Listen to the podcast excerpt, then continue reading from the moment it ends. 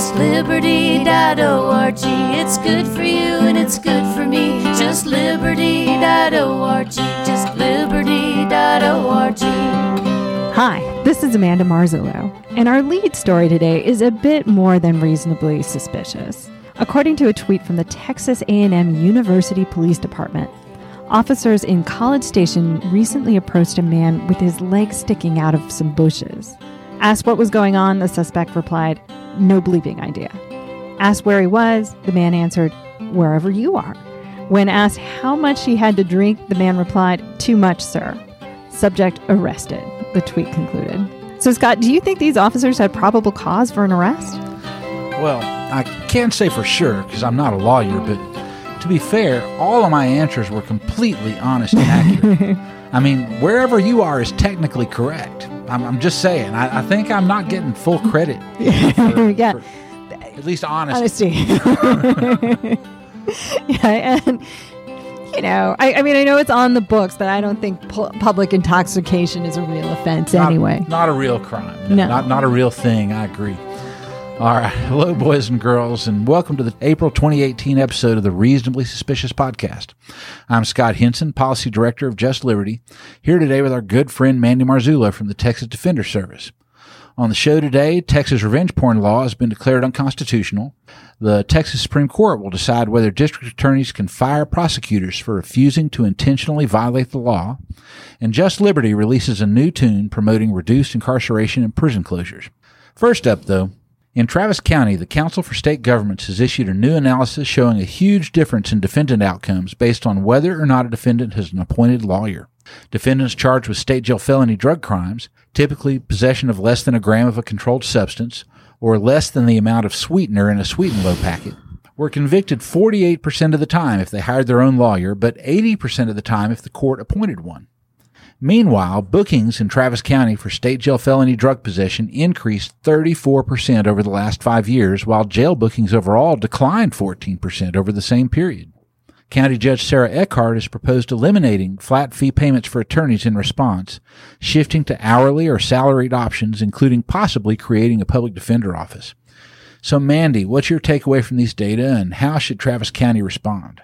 Well, I guess it, like as usual with these reports, they raise more questions than answers. I think, you know, Judge Eckhardt's proposal will eliminate a large part of the problem w- with respect to indigent defense representation in Travis County. Those of you who re- listen to the podcast will probably know that flat fees in many ways create a perverse incentive for attorneys. Essentially, they're paid the same amount no matter how much work that they put into a case. So it creates you know, an incentive to do as little as possible. Right. It's easier to plead the case out the first time you get an offer than it is to investigate it and try and debunk the prosecution's case. Yeah, and that's exactly what I think is probably happening. Um, a recent article that you blogged about with the Texas Tribune sort of r- reports that one attorney had a very high caseload. Um, but it seems that the reason why her caseload was so high is that her, their standards doesn't measure how many cases she has in an annual cycle, just how many cases she's handling at any one time. So under a flat fee system, that means that if she closes out her case, she'll get her fee and then she'll be reappointed to another one. Right. She had had nearly 800 cases in a year, which is more than four times what an attorney probably should be handling. And she wasn't the only one. There were quite a few with hundreds and hundreds of cases, well over what the guidelines are for what attorneys ought to be handling in these sorts of cases. So they, they really do have a big problem in Travis County. So we, have got a situation where we shifted to the managed assigned counsel here in Austin several years ago, this new system where supposedly the defense bar is going to manage itself. Mm-hmm. And all of the outcomes have gotten worse. The caseloads of attorneys have gotten higher.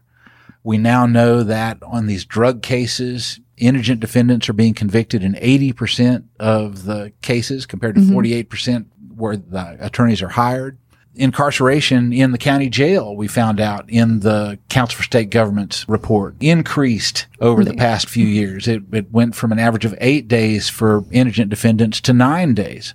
So we have people staying in jail longer. We have higher caseloads and terrible outcomes.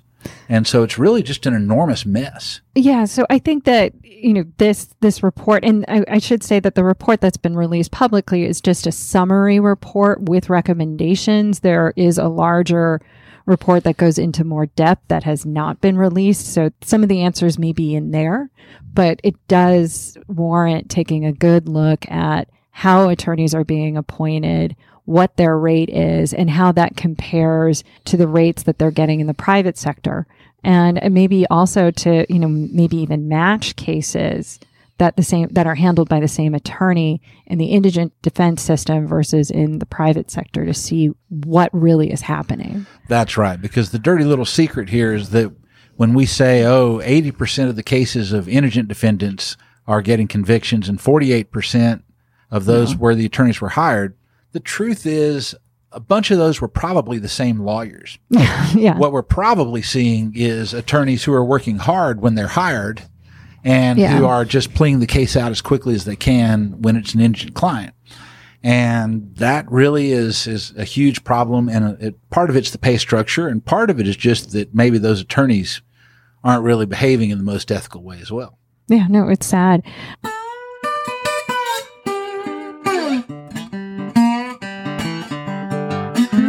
Next up, the Texas Supreme Court will soon decide whether former Nueces County District Attorney Mark Skurka violated the law when he fired prosecutor Greg Hillman for refusing to violate Texas's Michael Morton Act, guaranteeing that prosecutors share favorable evidence with defense counsel. In the Houston Chronicle, Pulitzer Prize winning columnist Lisa Falkenberg urged the court to side with Mr. Hillman, declaring that prosecutors, quote, shouldn't be forced to choose between their jobs and their duty to do justice.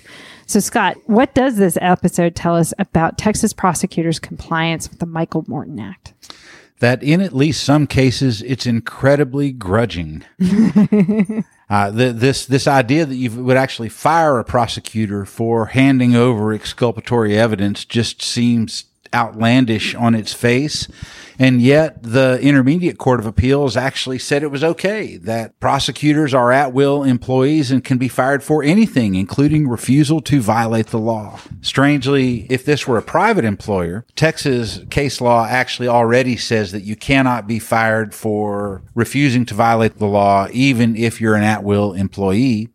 This case is raising the question of does that also apply to a public employee? And so far, the courts have said no, it does not. Now, the Supreme Court granting this does mean that at least four members thought that that wasn't right. And maybe we're going to, you know, get a different outcome here, but it's pretty outlandish, really, that they just thought, you know, oh, sure, you can fire him for that. it's kind of nuts. No, no, it's crazy. And also, uh, I mean, I think it's worth noting that the underlying Brady violation in this case really turns on a common practice in Texas where, you know, the line prosecutor, Mr. Hillman, had identified a witness who was not referenced in the police reports, but who verified the defendant's account of the night in question. Confirmed an alibi. Yeah. And and his supervisor told him not to disclose this evidence because he conducted the interview and that it was work product, quote unquote. But that privilege, you know, really doesn't exist just be, just because a prosecutor you know, conducts an investigation doesn't make a statement privilege. Right. This is an outlandish abuse of power, really, and I hope the Supreme Court slaps down Mr. Skurka.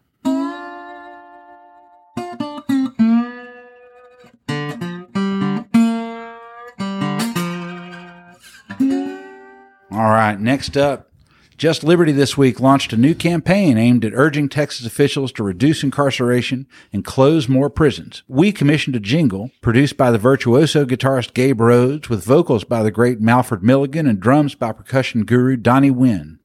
I wrote the lyrics, and because I'm hip and in touch with what the kids are into these days, it's a train song. Give it a listen.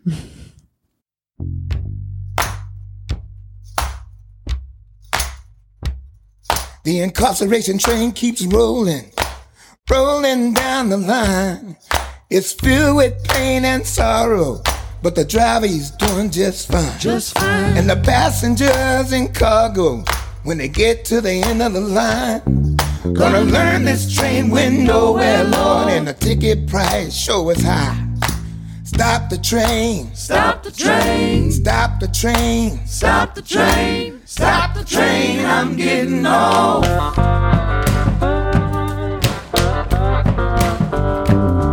When the train pulls into the station when the driver blows his horn.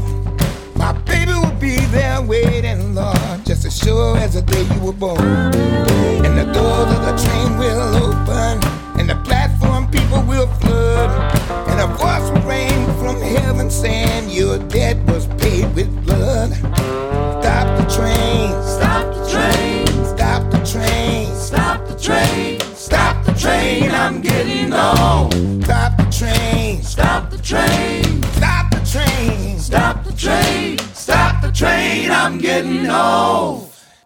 So I got to say, Scott, I'm I'm normally I you know I don't consider jingles an art form, but I think you really outdid yourself here. No, thank you. We had a ton of fun with this, and Gabe Rhodes did an absolutely amazing job. I thought he completely killed it. Um, we're going to use this for everything, for all sorts of reduce incarceration bills and proposals. And we're going out next week and sending email to the Department of Criminal Justice and asking them to include prison closures in their budget request. So we're going to use this as essentially theme music and, and just a, a, a promotional jingle for the entire decarceration campaign through next session. And if nothing else, I'll have more fun. well, that's what matters most. Stop the train, Stop the train. stop the train. Stop the train. Stop the train. I'm getting old. Next up in our Death in Texas segment on capital punishment, Mandy tells us about the case of Juan Castillo, who has been scheduled for execution in May without courts having considered the implications of recanted informant testimony in his trial.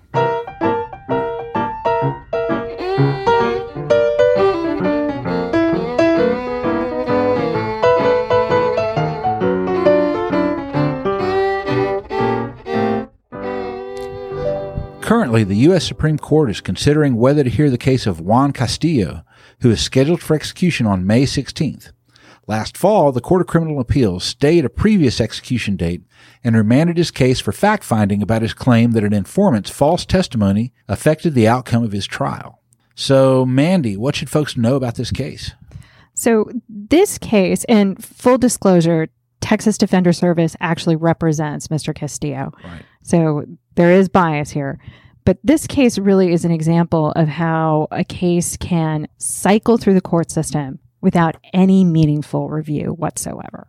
So, you know, last fall, the Court of Criminal Appeals stayed Mr. Castillo's execution on the grounds that informant testimony may have affected the outcome of his trial and directed the trial court to look into it Yeah, false informant testimony. false informant testimony where he had recanted his statements. And we know that incentivized testimony is circumspect. Just in general, there are a lot of problems with it that we've seen across cases. And much of the state's case against Mr. Castillo is relying on, you know, statements of others that Mr. Castillo confessed. Right. So it's not it's not a particularly strong evidentiary case to begin with, which is one reason why we took it. But what happened in the trial court was pretty extraordinary.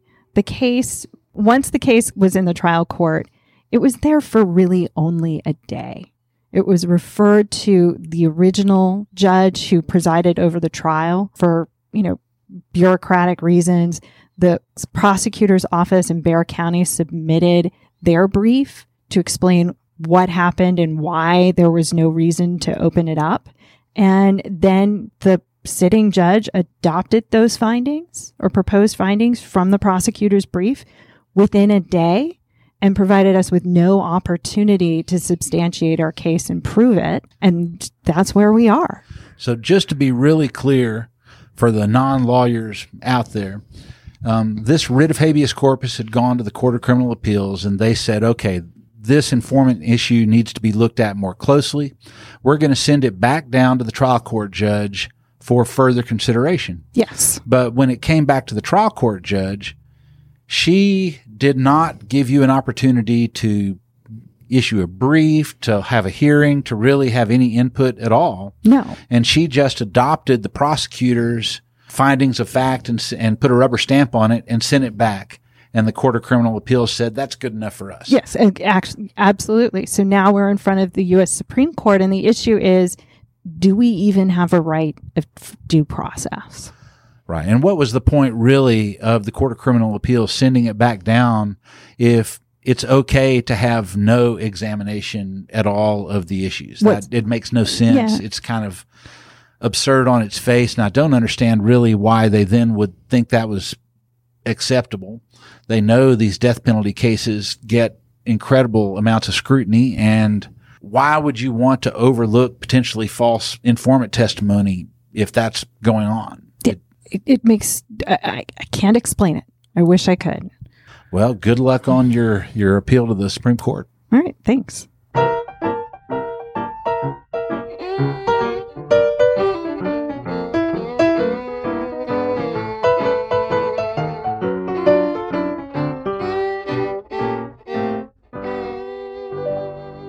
Coming up, Scott and I play fill in the blank, evaluating disparate outcomes in elections, why Texas hasn't faced the worst of the opioid crisis, and judges who reduce indigent defense payments. But first, here's a quick word from Just Liberty. Justice is blind, her hands are full, holding a sword and scales. She has no time for politics, that's why her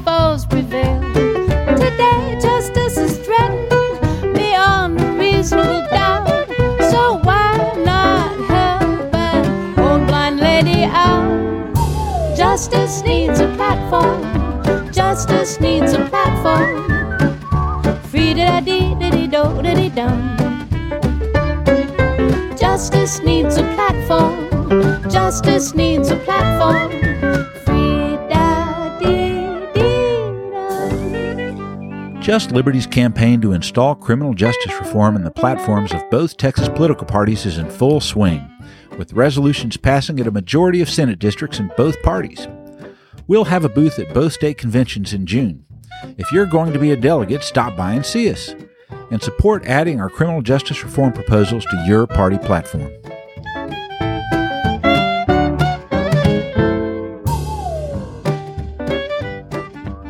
Next up, Mandy and I play Fill in the Blank, a competition in which each of us suggests how to best complete a sentence, and then mine is acknowledged as the correct answer. Yeah, yeah, I don't know about that. we'll see.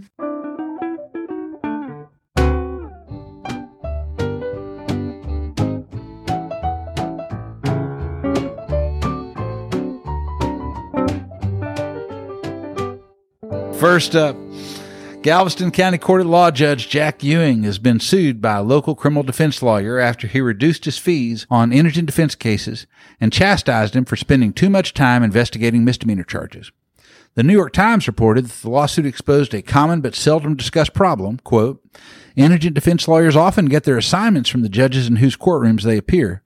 This discourages a robust defense, experts say, and leads to an emphasis on resolving cases quickly.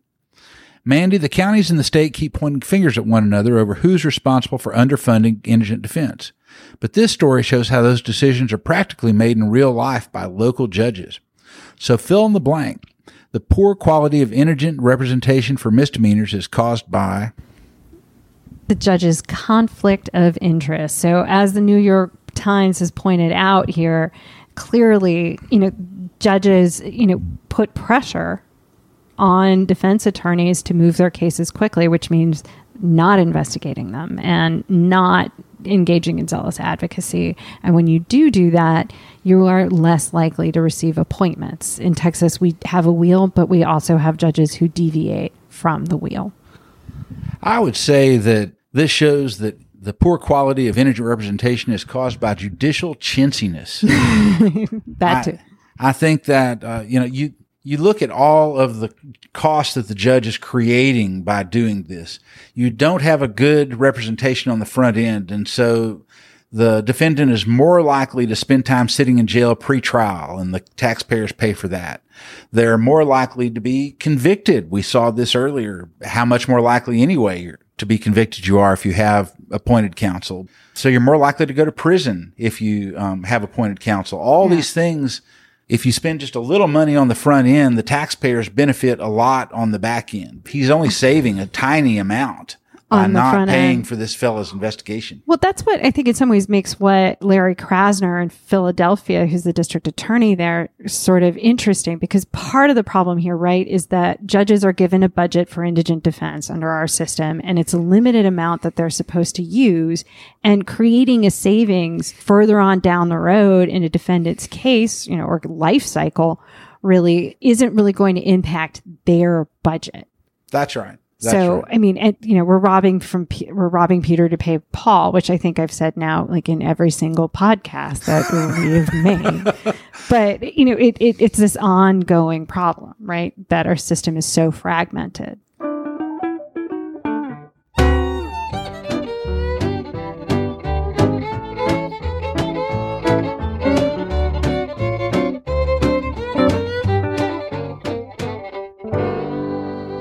Next up, in Tarrant County so far this year, a formerly incarcerated woman has received a five year sentence for mistakenly voting, and an elected justice of the peace received probation for intentionally submitting fraudulent signatures to get his name on the ballot.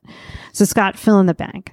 These cases tell us blank about prosecutor discretion in election cases. that it is incredibly politicized. The case where the woman got five years really was, in my opinion, an abuse of prosecutorial power to go after her that hard. She was a woman who did not understand the rules. She went to vote and they gave her a provisional ballot. She didn't conceal anything. She just didn't know the rules.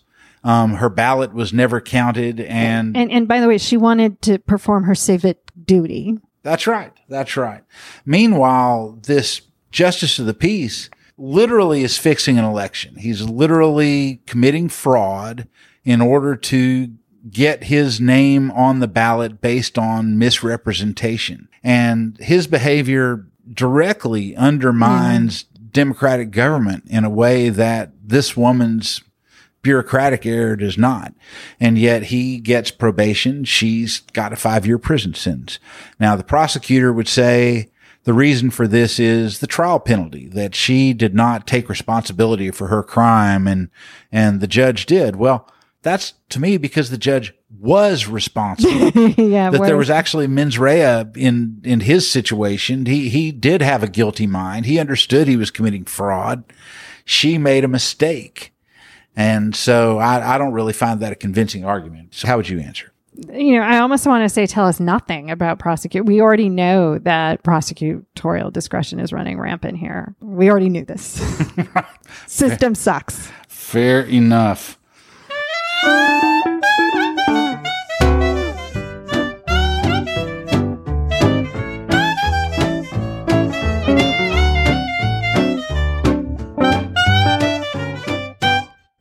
Finally, former Democratic Texas Congressman Sylvester Reyes authored a column in the Austin Statesman calling on Texas to stem the tide of fentanyl in the wake of a national spike in opioid deaths. But Texas has not seen such a fentanyl related spike, and the Addiction Research Institute at the University of Texas at Austin recently offered an explanation. Quote, Texas has not yet suffered the epidemic of overdoses seen in the Northeast because the heroin in Texas is Mexican black tar, which cannot easily be mixed with fentanyl.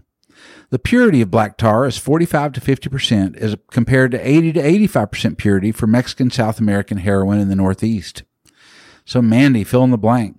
Concerns about a fentanyl epidemic in Texas are Grossly overstated due to the poor quality of our drugs.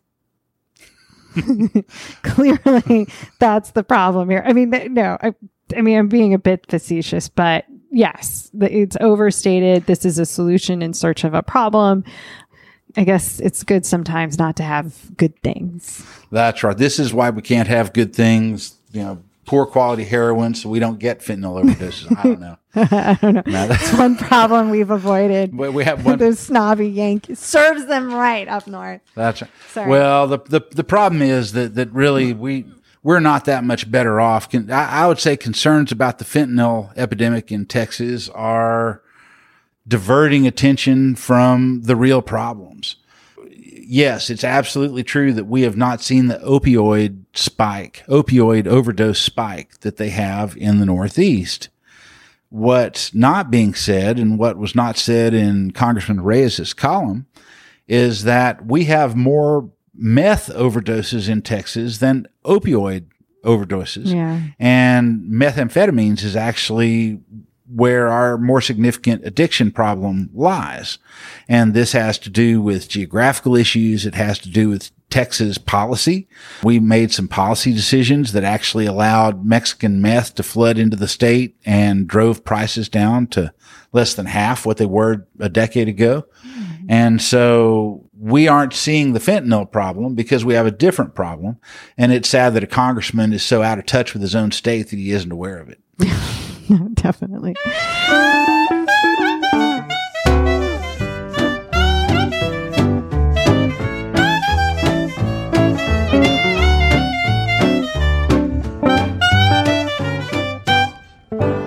Now it's time for our rapid fire segment we call the last hurrah. Mandy, are you ready? I'm ready.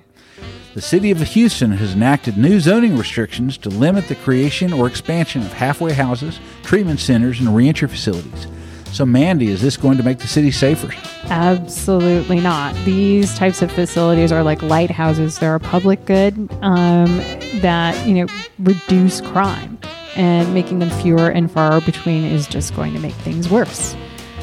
So, Scott, Texas's so-called revenge porn statute passed in 2005 and has been declared unconstitution, unconstitutional by the Tyler Court of Appeals on freedom of speech grounds.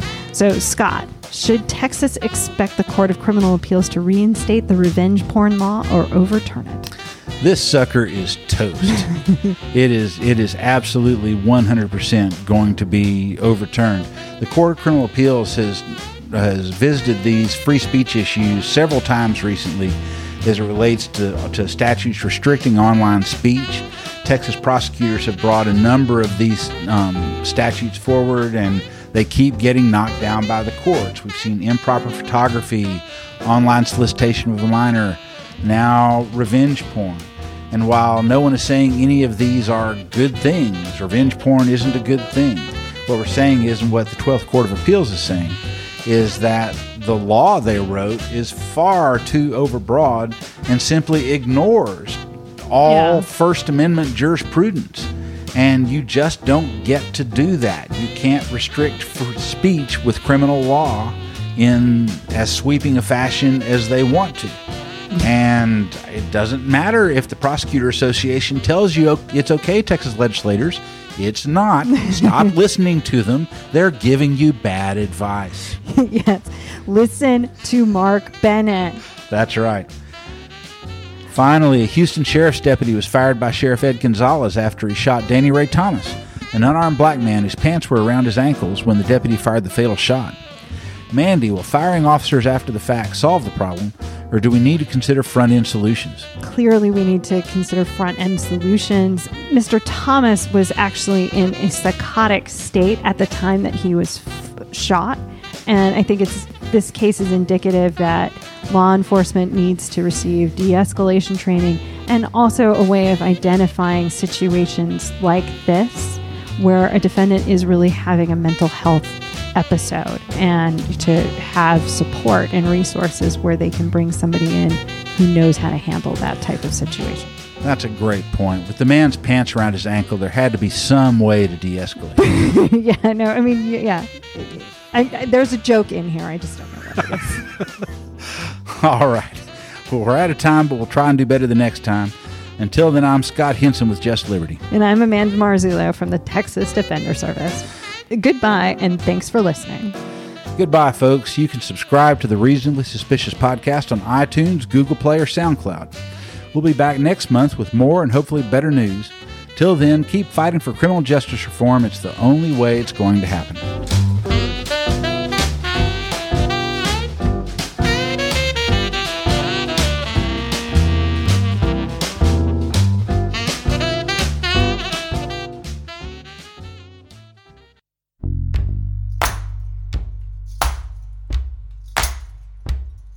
The incarceration train keeps rolling, rolling down the line. It's filled with pain and sorrow, but the driver he's doing just fine. Just fine. And the passengers in cargo, when they get to the end of the line, gonna learn this train went nowhere, Lord, and the ticket price sure is high. Stop the train. Stop the train. Stop the train. Stop the train. Stop the train. I'm getting old.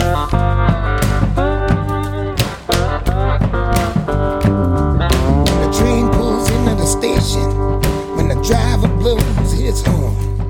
My baby will be there waiting, Lord, just as sure as the day you were born. And the doors of the train will open, and the platform people will flood. And a voice will ring from heaven saying, Your debt was Stop the train, Stop the train. stop the train, Stop the train. Stop the train. I'm getting old. stop the train, Stop the train. stop the train. Stop the train. Stop the train. I'm getting old.